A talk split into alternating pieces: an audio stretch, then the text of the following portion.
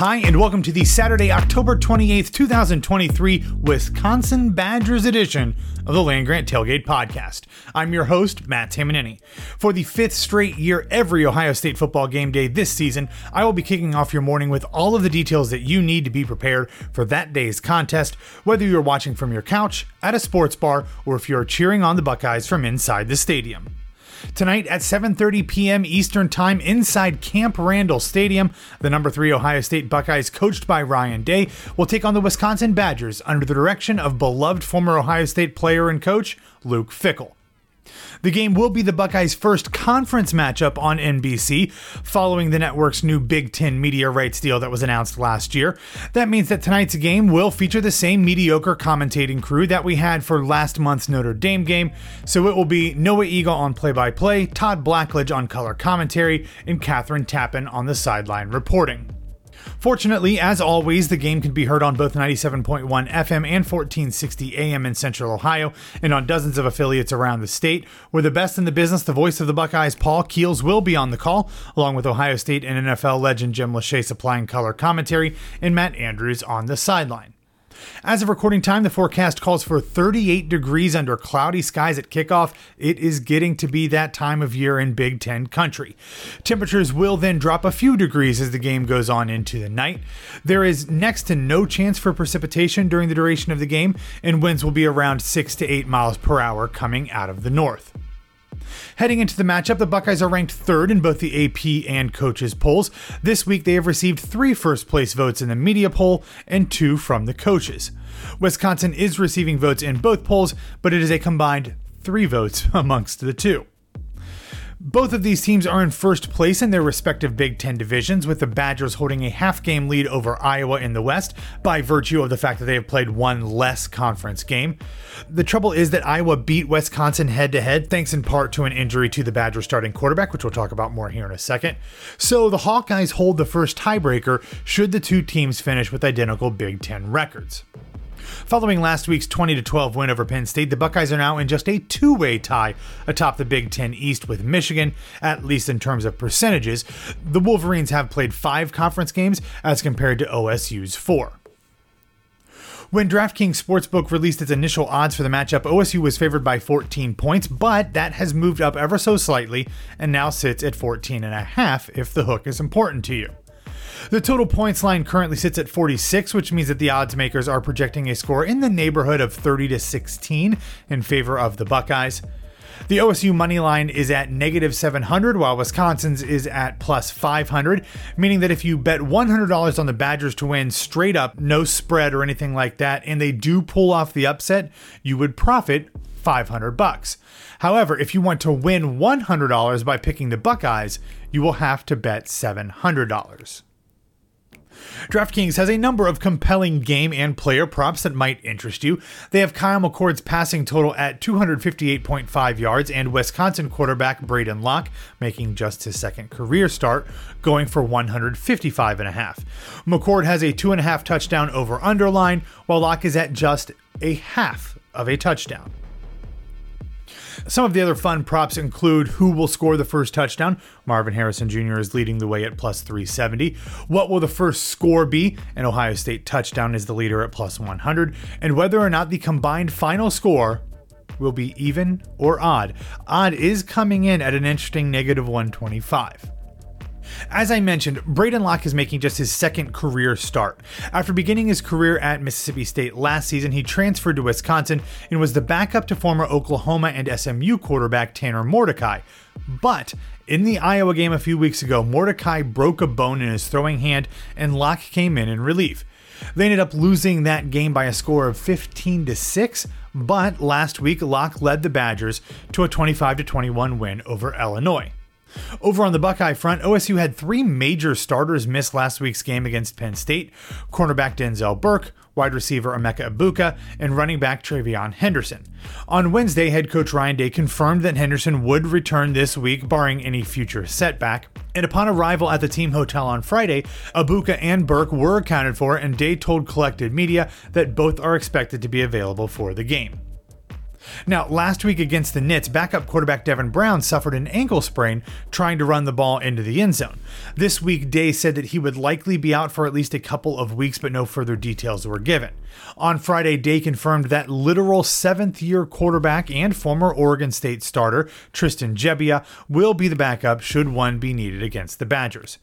Gebbia was actually part of Nebraska's 2017 class and was the number 200 player in the country that cycle, but he ended up transferring to Corvallis in 2018. He started five games in his career as a Beaver, including a 37 23 win over Oregon in 2020. He came to Columbus specifically so that he could work under Ryan Day and Corey Dennis because once his playing career is over, he wants to be a coach. Now Wisconsin comes into the game 5 and 2 overall and 3 and 1 in the Big 10.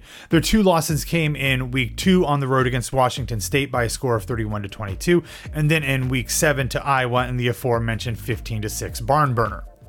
Those two losses came to what are easily the two best teams that they have faced this year. Their wins are against Buffalo, Georgia Southern, Purdue, Rutgers, and Illinois. So their 24 to 13 win over Greg Schiano's Scarlet Knights is currently the clear best win on the season for Fickell's Badgers. We all know what type of coach that Fickell is, and he has brought his defensive philosophy with him to Madison. But what is different about Luke's version of the Badgers is what he has done on offense. While he has not abandoned the traditional Wisconsin power running game altogether, by hiring former Ole Miss and North Carolina offensive coordinator Phil Longo, he is putting a different spin on it. Longo is known for his variation on the air raid offense. While his units do throw it a considerable amount of time, they do not completely abandon the run. Instead, his schemes allow him to call either runs or passes out of the same traditional air raid sets, depending on the opponent, situation, down and distance, and so forth. While that very well might be good for the long term viability of the Wisconsin offense, it has resulted in a bit of trying to fit a square peg in a round hole this year for the current Badger players, who were not brought to Madison for that style of offense. And while Fickell did bring in 17 transfers during the offseason, there have been some growing pains on offense. Wisconsin is averaging 26.9 points per game, which is good for only 78th in the country, but it is allowing just 18.3, which is good for the 20th best scoring defense in FBS. Conversely, Ohio State's 33.7 points per game is 35th nationally, and 10 points allowed is number 3 in college football in scoring defense. In nearly every major statistical category, the Badgers are in the middle third of the Big Ten. Total offense, they're fifth with 396.9 yards per game. Total defense, they're seventh, allowing 334.1. Passing offense and passing defense are eighth, and rush defense is 10th. The only outlier is their rushing offense, no surprise, which currently ranks third in the conference at 180.29 yards per game, behind only Nebraska and Penn State. The Badger ground attack is led by junior Braylon Allen. He is the only Big Ten back to be averaging over 100 yards per game, and he is doing so by gaining 100.57 yards per outing. That does rank 15th in the country, so it's nothing to laugh about. It's just barely over the 100 yard mark. His 5.87 yards per carry are the most by anyone in the Big Ten with over 50 carries this season. The Badgers' leading receiving threat is redshirt sophomore Will Pauling, who came to Wisconsin along with Coach Fickell, having played his first two years at Cincinnati. He has 37 receptions on the season for 398 yards and a touchdown. On the other side of the ball, third year sophomore cornerback Ricardo Hallman leads the team with four interceptions, including a 95 yard pick six against Rutgers. Wisconsin has three players with three or more sacks so far on the season. Linebacker CJ Goetz and defensive end James Thompson Jr. both have three apiece, and linebacker Darryl Peterson has three and a half. Now, I know what you're thinking going up to Camp Randall, especially at night in the cold. That seems like a scary proposition, especially for the Buckeyes. But even though there have been a lot of very stressful games against the Badgers, Ohio State actually holds a 62 18 5 record against Wisconsin. And the last time that Wisconsin beat OSU was in 2010. Since then, they have played four times in Columbus, twice in Madison, and three times in Big Ten championship games in Indianapolis, including the playoff clinching 59 0 butt kicking thanks to the arm of Cardale Jones. During this nine game win streak, the Buckeyes have outscored Wisconsin roughly 36 to 18 and outgained them by 93 yards per contest. And what's even more surprising is they've outrushed them by more than 86 yards per game. During Luke Fickell's time as an Ohio State player, OSU was 3 1 and 1. The loss actually came when he was a redshirt player, so I should probably not even count that, but I will just for accuracy's sake. During his time as a coach, coordinator, and interim head coach at his alma mater. Coach Fick was 9 and 4, and 3 of those 4 losses came in his first 4 games on the Buckeye staff. But one of the wins was a 33 to 29 victory during the season that he was the Ohio State interim coach. Okay, after a quick break, we will continue today's episode by diving into the game's advanced analytics, the rest of the day's marquee college football games, and my predictions for what will happen in tonight's game.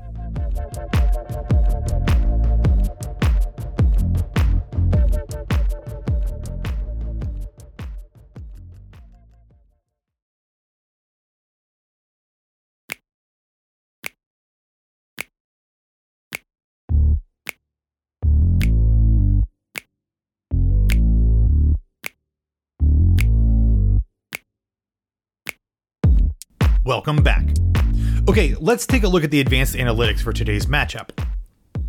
According to the gold standard college football analytics rating system SP Plus from ESPN's Bill Connelly, the Buckeyes are the number four team in the country. They were number two heading into the Penn State game, but apparently beating a top 10 team wasn't enough to stave off a fall in the rankings. Ohio State currently sits as the number 16 offense in the country and the number five defense. Wisconsin is ranked 28th according to SP Plus with the number 56 offense and the number 13 defense.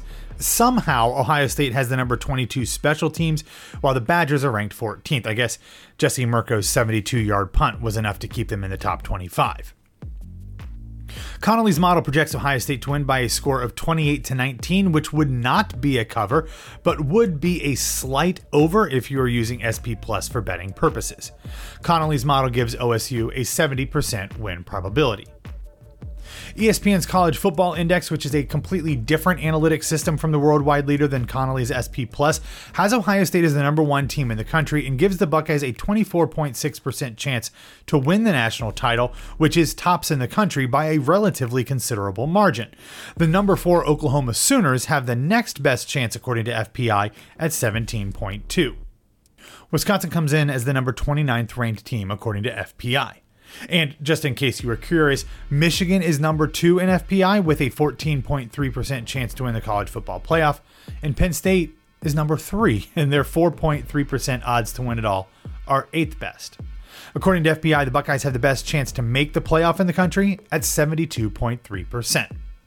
I put the Buckeyes and Badgers into the analytical model from the college football nerds who are friends of the show, and it projected a 25.3 to 12.9 victory for the Buckeyes, but keep in mind that last week it predicted roughly a 28 to 13 win for Penn State. So take that for what it's worth. The model indicated that Ohio State should have a better passing and rushing day offensively than has been their average this season, and the same is true for offense, both against the pass and against the rush. So, like I was last week, I'm a little confused by the margin here but not nearly as much as I was last weekend since they predicted that Ohio State would lose by two touchdowns to the Nits. Okay, finally, the most fun predictions model that we look at every week, the NCAA Game Simulator, spits out an average score of 26.7 points for the Buckeyes to 18.2 for the Badgers, thanks to 1,423 simulations as of recording time.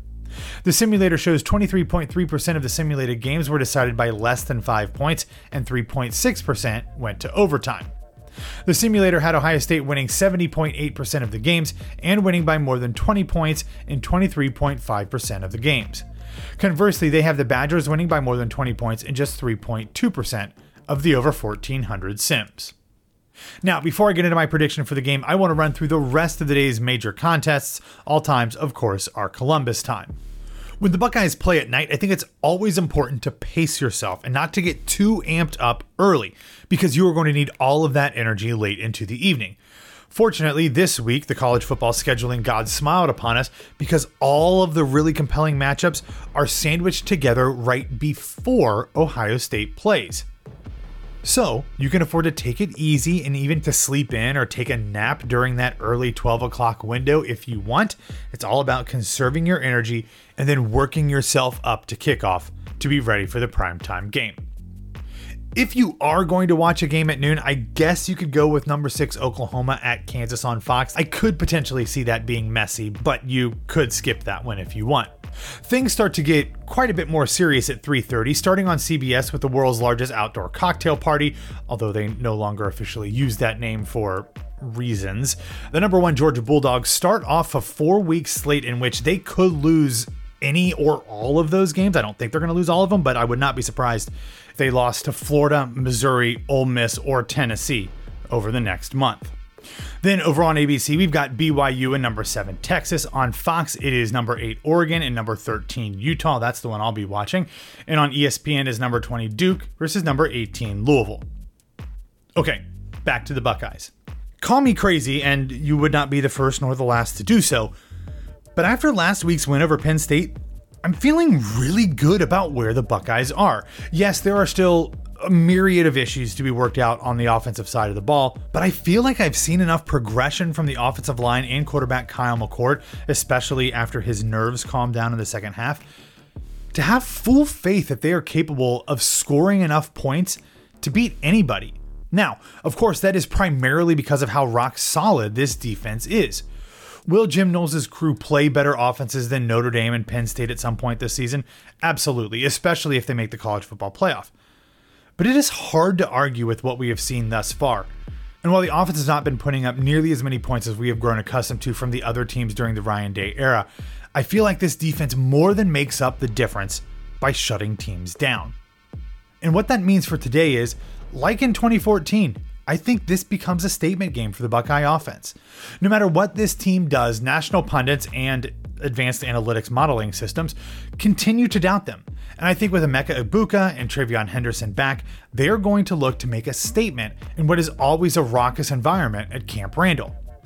I believe that Kyle McCord will throw for 300 yards for the third time this season and will set a career high for completions with 27. I also think that the red zone inefficiencies will finally push Ryan Day to get more creative. We've seen him try it with the Devin Brown package in the red zone. With the backup quarterback out, I think he will be forced to dip into his bag of tricks to come up with something else. So, I think the Buckeyes will score touchdowns on at least three of their four red zone trips. And while I do believe the coaching staff will look to protect TreVeyon Henderson, I'm going to predict that he is going to bust both one run and one catch for 25 plus yards apiece.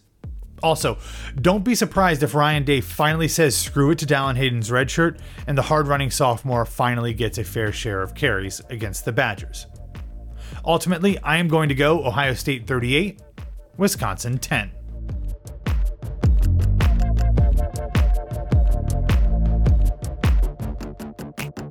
All right, that's all that we have for today. As always, Land Grant will have you covered before, during, and after the game. I will be mashing buttons on Twitter during the contest, so please follow and share your thoughts at Land Grant 33 your home for all of Land Grant's Ohio State news, analysis, and sarcasm. You can also follow me personally at BWWMatt. Also, if you are not already, please subscribe to Land Grant's One of a Kind podcast network, where we are turning out one, two, sometimes three different podcast episodes every single day to make sure that you have all of the news, analysis, and discussions you need to be the best Buckeye fan possible. All right, with all of that out of the way, thanks for listening. We will talk to you soon, and as always, go Bucks.